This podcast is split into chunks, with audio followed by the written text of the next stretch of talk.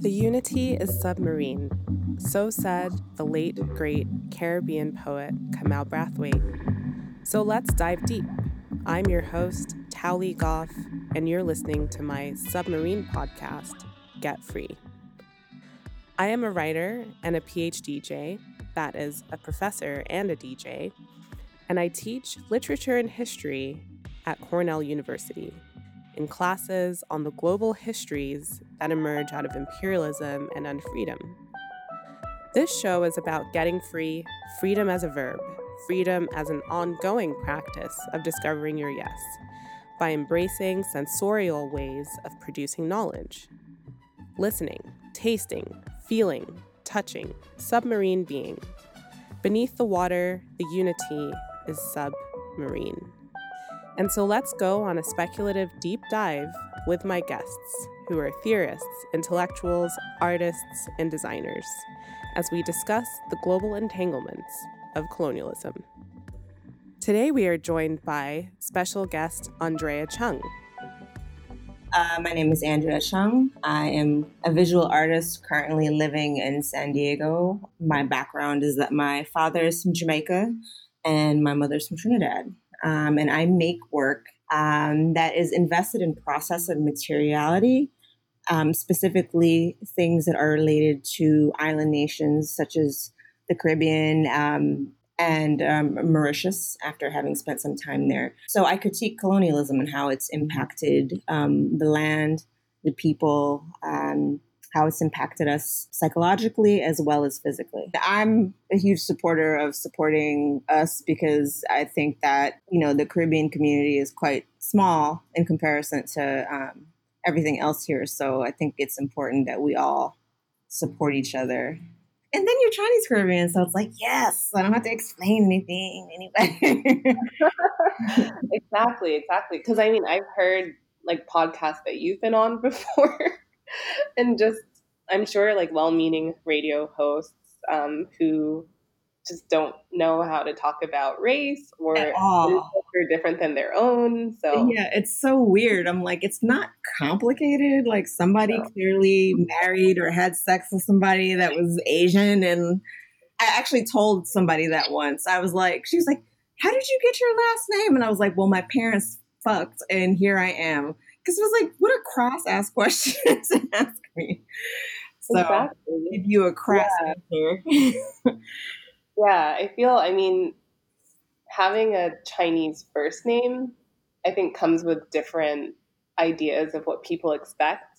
Mm-hmm. But I mm-hmm. can imagine having a Chinese last name. People just don't know what to do. No, they really don't. They don't know what box to put me in. So I'm just you know, I, I get real, I think, depending on how you ask the question, that's mm-hmm. pretty much the answer you're going to get. Like, if you ask me in a really dumb way, I'm going to give you a dumb answer yeah. to make you understand what you just asked me. So I'm like, read a book. It's not that complicated. Yeah. A lot, something I used to get all the time, not as much anymore, is like, what are you? Oh, yeah, and, I get that too. Yeah. Who are you? yeah, it really depends on how people ask the question. Yeah, definitely. So, so, one thing that I'm asking guests to do is to tell me what their yes is. And this is something that I ask students because oftentimes I'll begin a semester with reading Audre Lorde's Uses of the Erotic.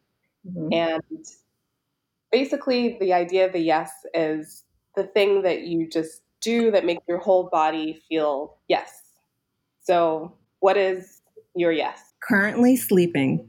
I love it. I think as a parent, you're always tired. There's no rest. There's not enough rest. Um, you could sleep 10 hours, and I guarantee you, you wake up and you're still tired. so that's definitely my yes right now. Awesome.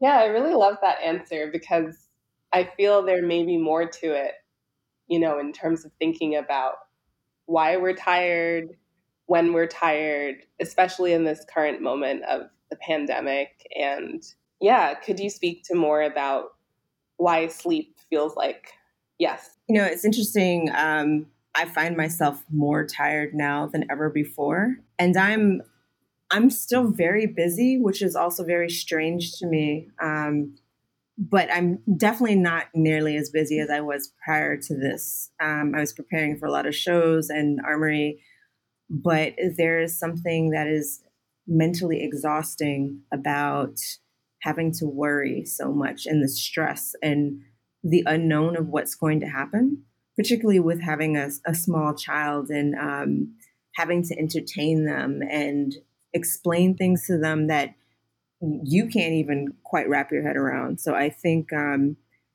you know, before my schedule was that I got up every morning at six thirty and got him up for school, got him dressed, dropped him off, came home, and either went to the gym or started doing work or doing something for the house. And you know, I would go to bed at maybe like eleven, and um, I would be okay. Now I find myself getting up at like 9 30, 10 in the morning, going to sleep at like 10. And I'm still drained and exhausted. And I think that um, the quarantine has become so emotionally draining to everybody. Um, I don't think that people really realize how much stress can affect the body. And I think that it, it's a huge reason why I'm, I'm constantly tired. Um, I don't know, sleep is kind of like a way to sort of escape what's happening right now. Um, you're in a different place when you're asleep, but I feel like as soon as you wake up, it's sort of like Groundhog's Day over and over and over again. I find myself doing the same things. you know, I get up in the morning and he's trying to like get me to play with him, and I'm like, hey, I need a minute, um, making breakfast, and you know, it, it's just so routine in a weird way but we're trapped in the house so it's it's it's exhausting. I can't let him go out and run around the way that he needs to. Um so yeah it's it's i don't know sleep has become um the thing that i need the most now but um at the same time i feel like i i'm no amount of sleep can really get rid of the stress so it's it's like a weird sort of kind of catch 22 yeah i mean i feel there must be so many people who what you're saying resonates with because I definitely thought about Groundhog's Day. Everyone kind of, has said that. like, yeah, that it's, I don't know how many days we're into it, if it's 150 or whatever it is, but it's just like, I don't even, I wake up and I don't even know what day it is. It's like, what does time even mean right now? It's um, that my son is the same way. He has to ask me what day it is. And I really just base my schedule on my workout schedule because I do HIIT with a few people and we only we work out Monday through Friday. So that's how I know what day it is. But aside from that, every day is it's it's kind of the same. It just it's weird like time went incredibly slow the first 2 weeks and now I feel like the day goes by so quickly that I don't feel like I get enough done in the day. Which right I'm, what is there really to do other than clean your house? I'm like, there's not. But I mean, for you as an artist, I do wonder then how that, how you feel that that impacts your work and your philosophy about how you do work. Because I've heard this quotation, and I need to remember who said it, but it's something really poetic. Like, I have lost a lot of sleep to dreams. Oh, that's so, interesting yeah, does that conjure anything for you in terms of the work of art and how sleep plays a role, whether that's to do with dreaming or not? Um, I don't know. I mean, um, it was very hard to work the first couple of months, eh, which is even that in and of itself is a weird thing to say because I cannot believe it's been as long as it has been. Um, we pulled him out of school early before before everything shut down here. We had pulled him out. So we started the quarantine maybe a week earlier than than everything else here in California. And it I just I couldn't work. I just felt like, what is the point of me doing this? You know, at first I was like, oh, I have all this time. I can do so much and I can, you know, this is a um, I had planned to make this a year where I didn't work as much so that I could be in the studio because I'd been working so much and wasn't able to really make the things that I wanted to make. And then it was just like, what is the point of working at this point? Like, it's not helping anybody. It's not, it's not a, you know, a cure for the virus. So that was a struggle. Um, mm-hmm. and I think like I I knew I had a deadline, and deadlines is, are what really helped me um, to to like really motivate and light a fire under my ass. And then I managed to like pump out some work and get things done. But I feel like this time has not allowed me the opportunity to dream. I think mm. my my dreams are, um, you know, my dreams are more like survival mechanisms. like how do we how do we survive this? Um, I've had a lot of dreams about my my family. Like I have a dad that doesn't speak with me, so like I've had dreams about um, about him a lot. Like he hasn't called to see if we're okay, which has been really like heartbreaking and and very hard to deal with. Um, so like I've dreamt about him a, quite a few times actually, and just sort of like our tumultuous relationship. So that I, I, don't think that I've had the time to like dream in a way that has been um, fruitful or relaxing. It's it's more like you know when you have like a really good ass dream. Like one time I had a dream that Idris Elba was trying to holler at me, and I was like, "Yo, I don't want to leave this dream right now." but I haven't had one of those dreams in a long time. Everything is like, oh, my dad's not talking to me right now. My my heart's breaking. oh.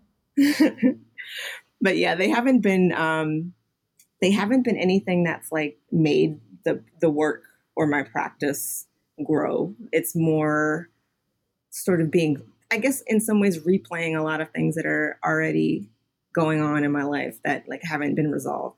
Yeah, thank you for sharing that because it is kind of a strange moment in terms of intimacy, family, and who you see. Yeah.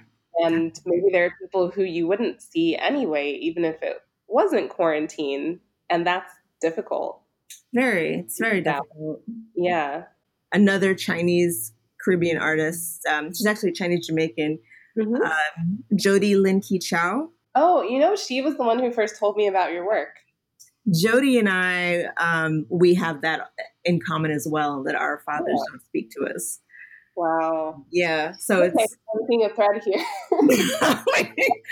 I don't know what it is. It's like maybe it's just that specific, you know, um, Chinese meeting of the minds that just does not seem to be working out for us. But I'm, I'm sorry to hear that though. That's that's um it shouldn't be that way.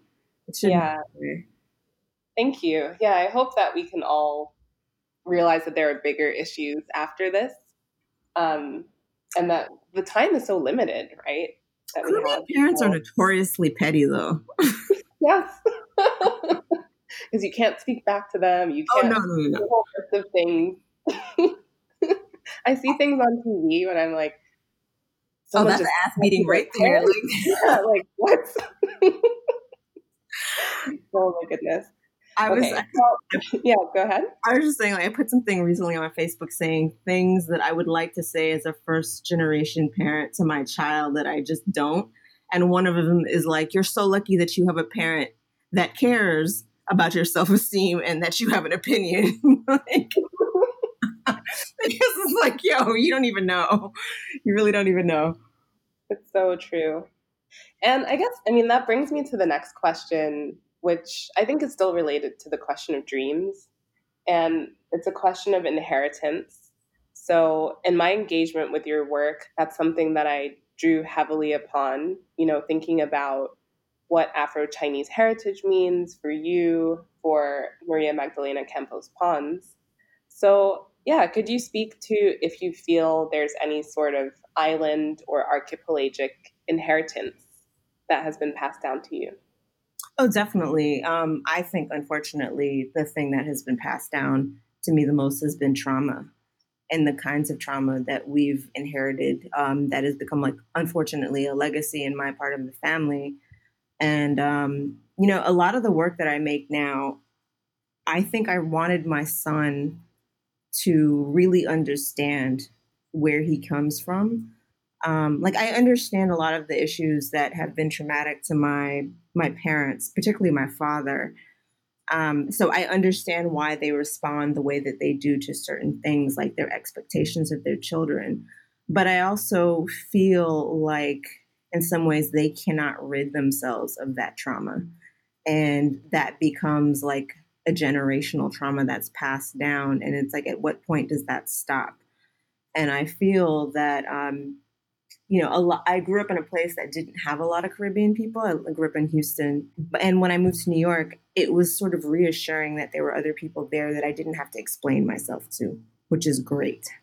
Um, and then I started to meet other, um, I started to make a lot of friends that were from the Caribbean, not necessarily from Jamaica, but we had that bond, you know, like we had that bond of, of being of an island and all of the things that came with that.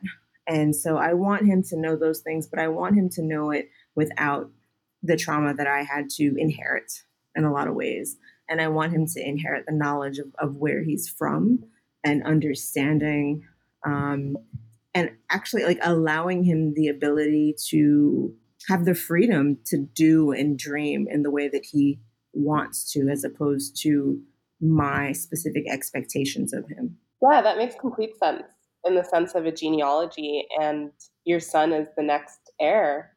Yeah, I mean, he's completely my legacy. And, you know, I think when artists talk a lot about like being concerned of their legacy, they're thinking of their work. But for me, like, he is my work, you know, like he, he is the single most amazing thing I've ever made. And everything that I put into my work, uh, you know, I've already put into him. So I want him to, you know, know know the things that we've gone through and normalize his last name you know like i want all of those to seem normal for him and and for him to really understand who he is from his um his family from this at least this part of his family right and i mean i think i've seen some of your work where you actually feature him in the work so could yeah. you to to that and using photographs of your son and perhaps talk about the specific artworks? Um, that's a, a, pretty recent thing. Um, I'm working on some cyanotypes that I had sort of just been playing around with different ideas, and um, I was kind of fascinated with the idea of Drexciya. And um, for anyone that's unfamiliar with it, Drexciya was created by a um, a Detroit band. They were sort of like a Afrofuturist group and they called themselves Drexciya. And the idea was like sort of this sort of like Afrofuturistic um, Atlantis uh, in the water. And the people who populated the kingdom were those who jumped over the um, slave ships or were thrown over. And I was always fascinated with the idea of, um, you know, the the people who were in the water that they could sort of create their own colony and in some ways their own kingdom where they would be free and like what would they look like what would the, their children look like um it was just i don't know it was a thought that always stuck into my head and um the more i started doing research is the more i that's how i found out about Drexciya, the group and that's how i found out about um some of the work that Ellen Gallagher has done on Drexciya. Um, and I really was was interested in like using images of children or young um, young kids to um, sort of create what they would look like. So they sort of morph into aspects of things that are underwater, like corals um, and you know lionfish and things like that. Um, I, I didn't want to be the fish the fish woman who made work about lionfish. So I, I wanted to sort of push the idea um, of what I had started with the lionfish and the cyanotypes and, and push it into, you know, thinking of Drexciya and what would that life be like? Would they be um, our guardians? You know, would their lives be better because they weren't um, they weren't enslaved in the way that we were? So yeah, it was just sort of a play on that, and um, I I just felt like, well, he's there. Let me just use him as a model to sort of um, experiment with. And I really liked the way that that first cyanotype test came out. So I'm I'm trying to create a series um, with very like oversized um, cyanotypes that are maybe like 40 by 60 inches um, and just see how that goes like put them all in a room and, and you know see what that looks like That's so lovely because I feel there's, you know, just so much poetry and history in your artwork. Thank you. So, I really try hard. it's just it's so rich and I learn from the examples that you draw on. So related to to this question then, could you speak about um La Morne? I don't know if I'm pronouncing it correctly. Yeah, you are. You are. Thinking about Mauritius, you know, the fact that you were awarded this prestigious grant, the Fulbright, right? Yeah. To go there. Um, yeah, could you talk about how these kinds of historical stories um, play a role in what you're trying to enact in your art? Because this idea of escape is something that I feel like I'm hearing a lot. Um, enslavement. Um, so yeah, if you want to riff on any of that. Sure. Um, I would like to demystify the Fulbright in a lot of ways because I'm I'm always encouraging people to apply for it. Um, it is you know it has this idea of, of being prestigious, but honestly, it's it's it's not all that prestigious. and I'm not saying that to sort of like devalue my accomplishments, but like I really do wish that people would apply um, without thinking um, that it's impossible to get. There's definitely strategy into applying for it. So I, I highly encourage people to apply. Um, you know, a lot of it is just politics. Unfortunately, it's more about making Americans look good to other countries, okay. which, which really played a role in my experience there. Um, so, like, as long as you can show cultural exchange in the country that you choose to apply for, you know you're you're you're kind of golden um so yeah for your students apply apply apply yeah um, for that to know um yeah it's it's really just a lot of um smoke and mirrors honestly um but my particular interest in mauritius was um and specifically Le Morne when I applied, I was really interested in. Um, I had like honestly, I've been watching Globe Trekker on PBS because I'm kind of a nerd, and they were on an island and I saw somebody with dreadlocks and I was like, oh, they must be somewhere in the Caribbean. And then they were in Mauritius and I was like, what? Where the hell is that? I've never heard of that country before. Um, and sure enough, I looked it up and uh, the similarities to the Caribbean were so unbelievable, um, down to the food. Um, it was pretty incredible. I mean, Mauritius is a former sugar colony as well. Um, there was a depot there where a lot of the Indian indentured servants came through and were then dispersed into the Caribbean. Mauritius was sort of seen as um, an experimental site, um, which was kind of horrifying to, to learn while I was there. But I was particularly interested in Le Morne, which is an, a village in the southern part of Mauritius that is currently um, like populated by um, Creoles which would be the equivalent of of um, descendants of slaves who were black. Um, they came mostly from um, Eastern Africa, like around Mozambique and um, Madagascar. Wow. Um, and the story of Le Morne in particular is that uh, there were a lot of Maroons there that had escaped and had established a village on top of Mount Le Morne and it was a very strategic um, village because it was very hard to climb. And they took up fishing and and um, you know different things like that in order to sustain themselves. And when slavery was abolished, the British had sent troops to um, quote unquote let them know that they were free, aka arrest some of them um, and re-enslave them. So the people were so frightened that they jumped off um, the cliff. And so um, Le Morne is now like an archaeological site, um, a historical ar- archaeological site, and it's now like a UNESCO World Heritage Site. And um, after that, um, when slavery was abolished, you had to do the seven year apprenticeship. And um, a lot of the former slaves were like, nah, we're not doing that. Like, we've had enough of you. We're not doing this. You're on your own, white man. I'm sorry. You know, you lost all your free labor, but it's not happening. So they continued to take on um, fishing as their major trade. And Um, I find that to be a very revolutionary act. Um, and, and, it became this trade that was um, passed down from generation to generation. So when you go there, um, you know, you can tell whose family members were former slaves, but now it's sort of taken in a way and sort of um, they've turned it into a slur in a lot of ways, which I find really interesting. Um, and I, I, feel like all of the stereotypes that are attributed to to Creoles are very similar to the way that people speak of Black Americans as being like lazy and savage. And I, I thought that was really interesting um, how your act, your revolutionary act, could be um, demonized in that way. Um, so, you know, I, I, kind of took a kinship to that, and everyone thought we were Creole anyway. Um, we oh. kind of we blended in nicely.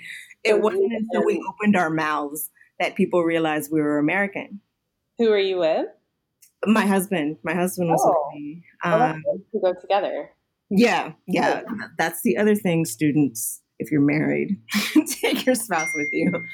Um, but yeah, I mean, it was it was really interesting, and everyone thought that we were Mauritians. So I think that we had um, we had the privilege of really seeing the way that people would respond to us. Um, and Mauritius also has a um, a Chinese um, population that is the exact same Hakka group that has dispersed into the Caribbean as well.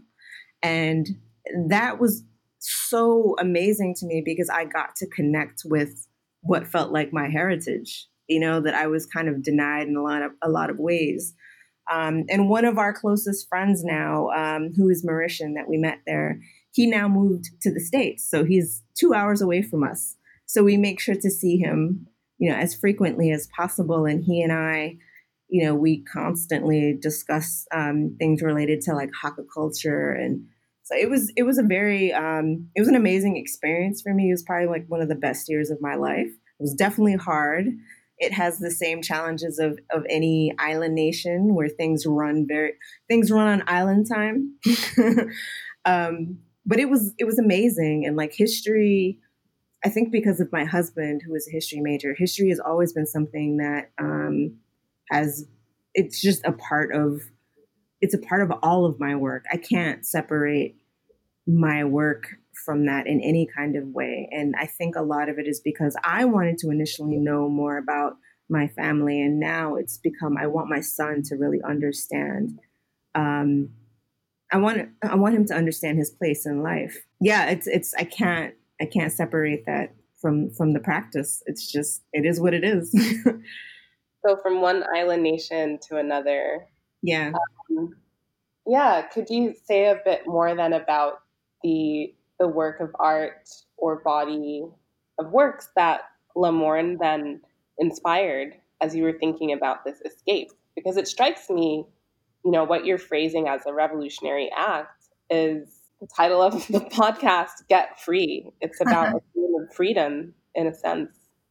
Yeah. So um, it's funny, like I had started making work with sugar when I was in grad school. So like around 2007 and I had been making work to sort of um, like honor my my grandmother who had passed from um, surgery. She had her second leg amputated from gangrene, um, and was, so I was really interested in like my relationship to sugar.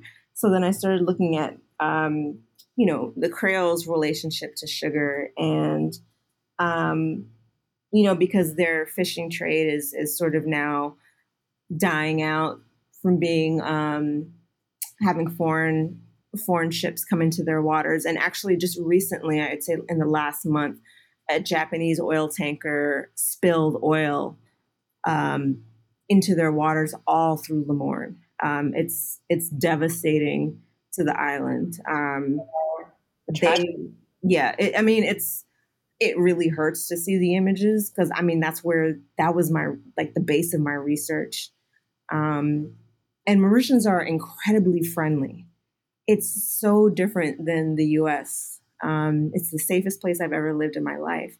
You could walk down the street and someone will talk to you for a half an hour um, it's de- it's like really devastating to see what has happened there now.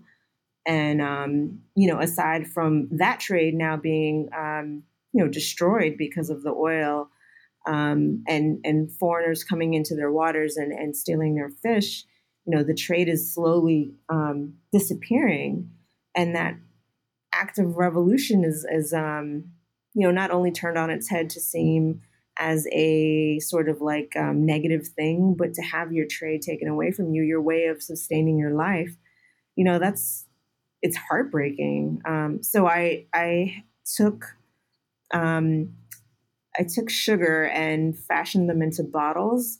Um, they were my husband was like chilling the whole time and was fishing a lot with a lot of local Mauritians, and they um, he was used to using a rod and reel, but they were using bottles to fish with.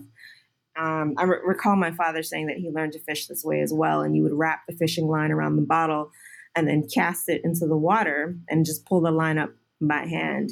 Um, so that's what I did. I sort of recreated that scenario using um, the sugar to create the bottles and suspended them from the ceiling. So it felt like you were in the water. And over the duration of the exhibition, um, the bottles melt and start to twist and deform and do all these things to sort of mimic the disappearance of of that trade. Um, and I guess in, in a lot of ways that that act, that ability to use this as a revolutionary act. Wow. Yeah. I mean, it's it's so evocative of, like you said, this kind of view of the water, and I feel like the water or the ocean or the sea is a kind of archive in a sense for you Definitely. and certainly for me in my work. And I'm actually um, beginning a brand new journal called the Journal of Indentureship. So it's the Journal of Indentureship Studies and its legacies. Interesting. So could you speak a bit about, you know, the question of Mauritius as a question of the Great Experiment and how that connects to the Trinidad experiment if we're thinking about indentureship and Chinese laborers, you know, being brought to Trinidad, to Mauritius, but also, yeah, African people being brought to these spaces as well. It's funny because I didn't realize that there was such a kinship to to between the two islands um, until much later. They actually looked to the Caribbean as a source of inspiration. So the ideal of coolitude that was created or written about in Trinidad, um, they very much identify with, and they have sort of um, have tried to maintain relationships with other academics from Trinidad, which was really fascinating. Um, I don't, unfortunately, see the same um, the same kind of connections happening within the Chinese and uh, yeah, the Chinese. I would say the Chinese community there. I don't know if it's just a, the smaller number um, of of Chinese Mauritians that are there, um, but they definitely look specifically to Jamaica um, as a source of inspiration and being not being ashamed of um, being descendants of slaves. I thought that was um, fascinating to me that that there's um, that people carry shame with that because I'm like that that is not something that you you ask to be you know but there is a there's a shaming that tends to happen because people are descendants of, of that. And i'm just like i don't i can't connect to that at, at, in any kind of way. Um, so yeah that that was really strange. Um, and right. so descendants uh, of indentureship and of enslavement. Yeah like there seems to be um, i think because of the population it's predominantly um, Indian, um, mostly Hindu, but also um, Muslim, and and then the next um, large group is considered the other population, which I thought was also very strange, and that includes Sino-Mauritians and um, Creoles. They don't just like they don't specify who they are, so there's a lot of community separation. Um, they won't tell you that if you're an outsider, but with when you're in the country, you can see definite prejudices between um, communities. Um, we wow. were, yeah, we were very lucky to be able to sort of like navigate our way through it. But you know, there would be instances, especially my husband, he got it the worst. Um, where there would be Indian women that would like cut him in line at the grocery store and just stand in front of him to pay for the items. Oh my goodness. It was hilarious. Like uh, I, he just was like shocked and appalled. Um, yeah, it, like I, I remember that like people would stare at him because I think they they thought he was like people would call him Musliman. They thought he was Muslim, and they would kind of look at him funny because I would be wearing shorts or something like that, and they would think like bad Muslim. Like, why are you letting your wife walk around the island? um, wow. So it was very interesting. But then when we spoke, and they saw that we were American, then our position changed. You know.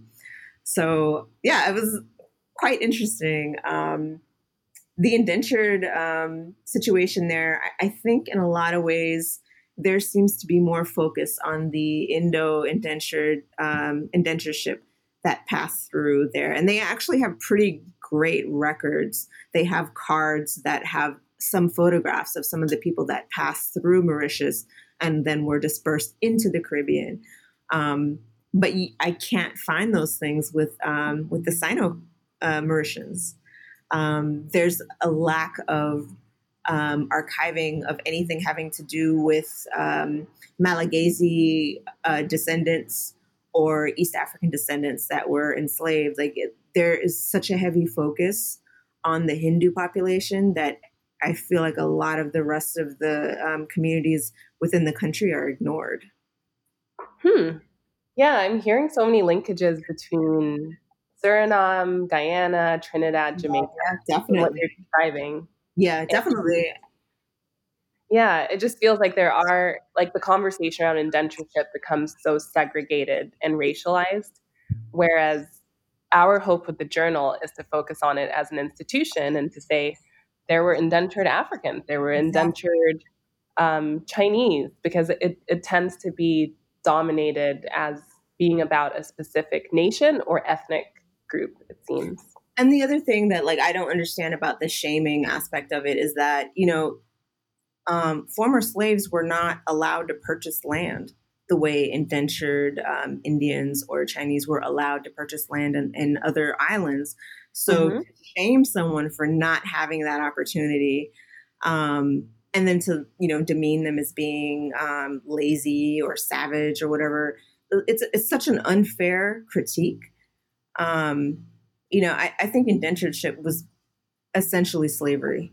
Um, but they got to the difference was that they had the opportunity to acquire land. Um, and that is such a powerful thing. And I think that, um, you know, that a lot of people f- forget about that, like what it means to acquire land and, and, you know, years later, what that does for you in the sense of like attaining wealth. So it's it's really unfortunate because um, I, I mean I know that Trinidad and, and, Guyana have like this history of you know um, violence between the two communities, and I'm just like, yo, we were all colonized though, and you have to look at it in a in a bigger picture of we all suffered, and we all need to find a way to you know work together. But right. you know, yeah, it's like talk about Afro Asia. I mean, yeah Oh, okay. So my final question before I get to the items that you would bring to this um, island, which should be fun, um, is a question on again poetry. So listening for survival is um, something that you're referencing, right, from Audre Lorde.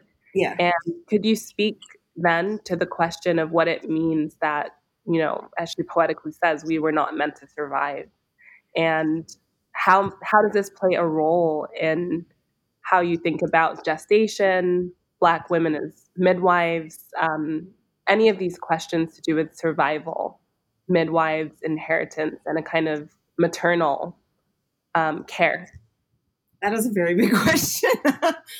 um, I don't know. Black women are the most resilient people I've ever met you know, like there's only so much that I can take, but I am um, constantly amazed at the women who've taken way more than me, have taken like two lifetimes of abuse and can still keep going.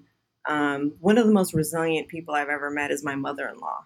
Damn, that woman has had like a hard ass life and she keeps going and she does it with such grace. Hmm. Uh, I've never met anyone as graceful as she is, considering um, the amount of abuse and um, just horrible things that she's experienced as a woman.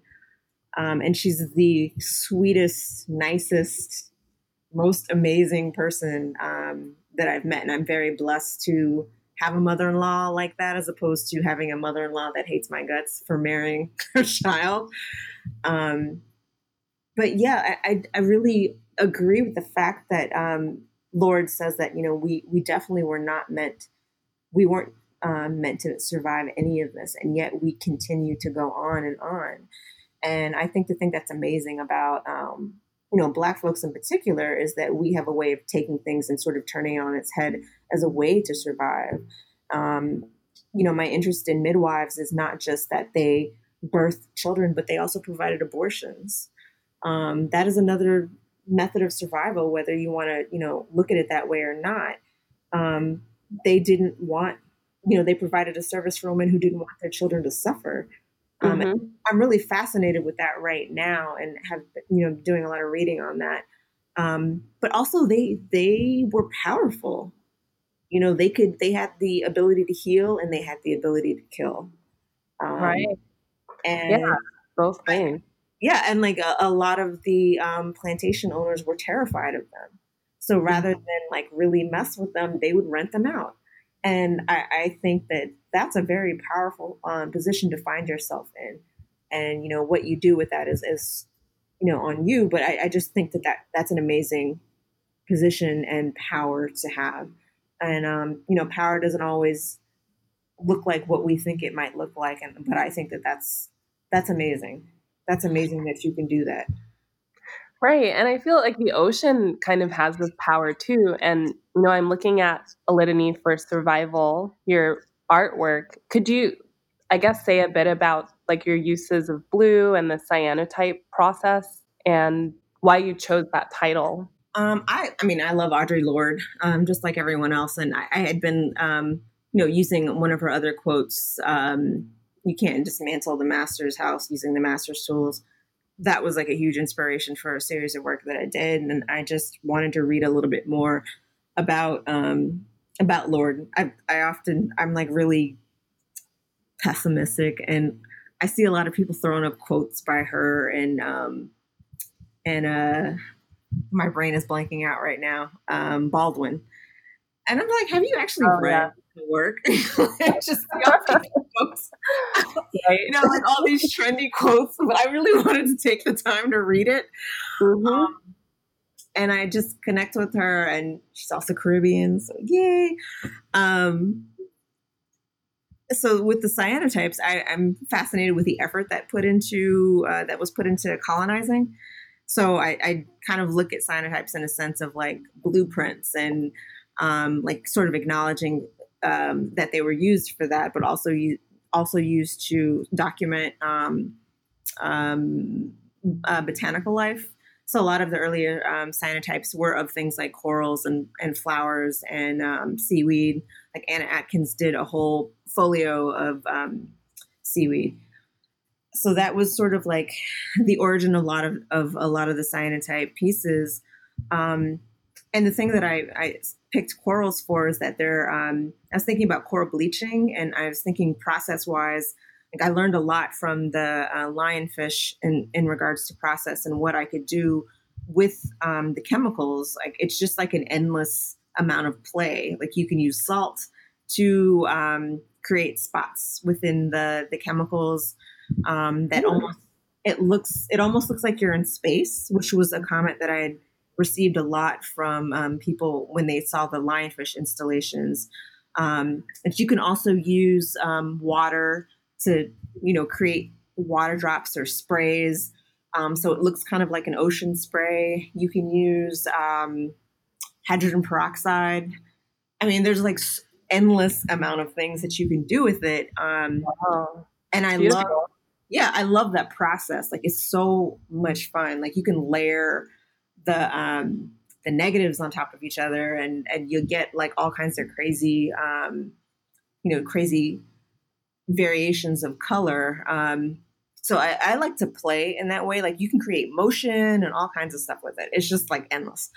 Um, so I, I also like the idea of um, corals and thinking about coral bleaching and how our impact of um, sort of destroying the environment, but also thinking a lot about how corals are also um, regenerative and that if you give them the time, they can rebuild um, their own colony. And even within one coral, you have your own colony.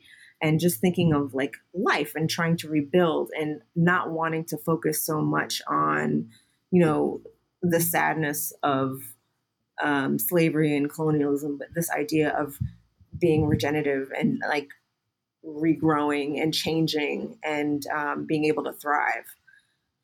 So that's sort of like the that's where the the um, inspiration for that series of work came from. So with Litany for Survival, um, you know, I, I created this collage of various corals, and then on top of some of them, I've painted sugar on them. So for the duration of the exhibition, the um, sugar would crystallize and harden, and some of it would fall off, and some of it would would stay put.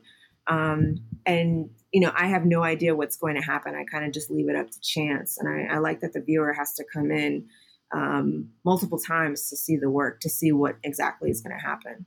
Yeah, that's something I really love about your work because it is about regeneration, but it's also about ephemerality. And I just love that that's part of your design.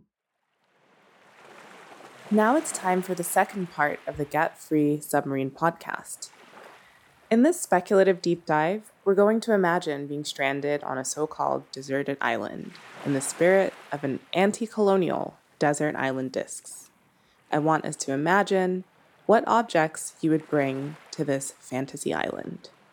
The radio program Desert Island Discs began in the 1940s on the BBC in the UK as a wartime broadcast and continues on today, where guests consider what culture and art means to them I ask us not to take as a given that any island is truly deserted or needs to be discovered, considering the many non human ecologies and ecosystems, let alone indigenous peoples that thrive on such islands. So here we go five things. Tell me what book you would bring, an essay you would bring, a film, a musical album, and finally, a luxury object of your choosing. Away we go. This was like the hardest thing to answer. I know, but I think it's it's fun because I was like, book. When do I have time to read with a seven year old? Um, well, on your desert, well, on your non-deserted island, you would have time to read. Um, there are two books that have moved me the most. Uh, one is Edwidge Danticat's "Create Dangerously." Um, that was a really powerful book. Um, it's the two books that I'm going to name are the only books that have ever made me cry. Um, that book made me cry. I, and I was reading it on the subway in New York when I was like about to cry. Um, wow. also, Hunger by Roxane Gay was mm. that book was hardcore and was just bravery. I've never read anything so brave in my life. Um, I think those two books, um, written by, funny enough, two Haitian women, um, are right. some of the most powerful books I've ever read in my life. Um, of the Caribbean again. yeah, I, I mean, uh, Roxane Gay is amazing. Like I just, it, that was that was very challenging to read. Um, right. but such a good book. I devoured that book in two days, and I I never get to read like that. Um, but I just could not put it down. It was so good.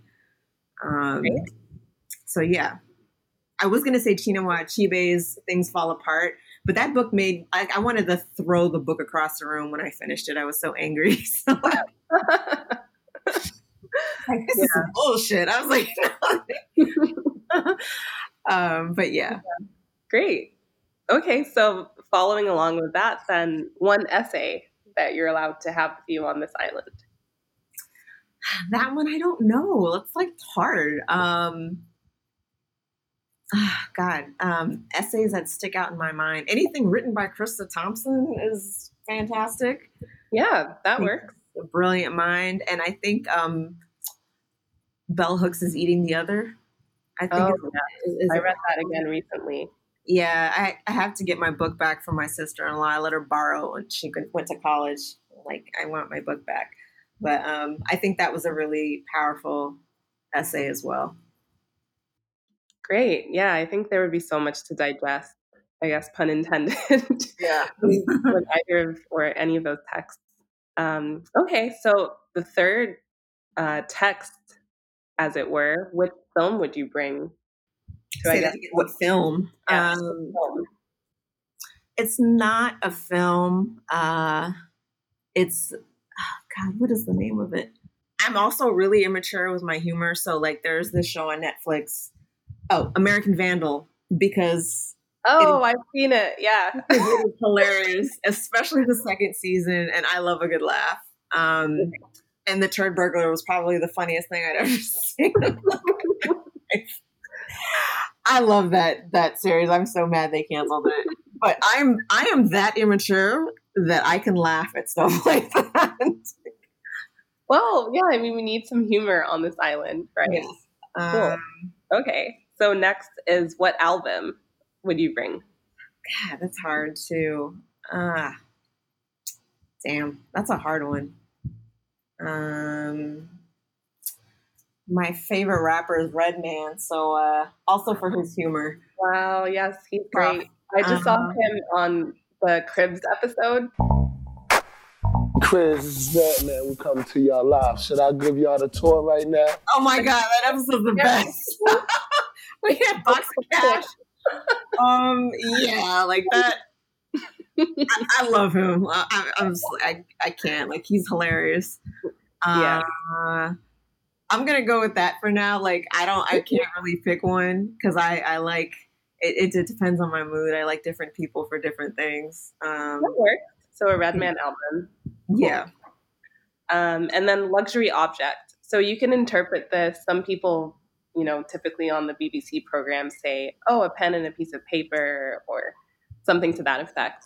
So interpret luxury object as you wish. My computer so that I could Amazon everything else that I couldn't get. and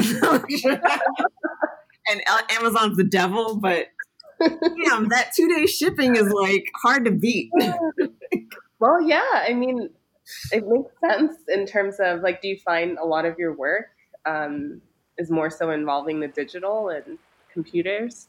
Actually, I I hate um, doing anything on the computer. I absolutely hate it. I have to do things with my hands, but um, but you know, I do a lot of my research online, so you know, it's it's my access to everything. Um, so yeah, it, it would. I'm like sort of glued to my computer. I'm always on it. Cool. So that would be your portal yeah. nice. Thanks for tuning in to Get Free, the Submarine Podcast. I'm your host, Tao Leigh Goffe, professor of literary and cultural theory. Don't forget to subscribe if you're enjoying the conversations. As with all things, a team is necessary behind the scenes to produce the culture and art that we enjoy. So I want to give thanks to Get Free podcast producer and cinematic composer David Gonzalez for his vision, ear, and sound mixing. The opening and closing track features the musical stylings of steel pan composer Justin Lowe. Till next time, we have a lot of exciting guests lined up who will talk about the books, films, art, and music that means the most to them.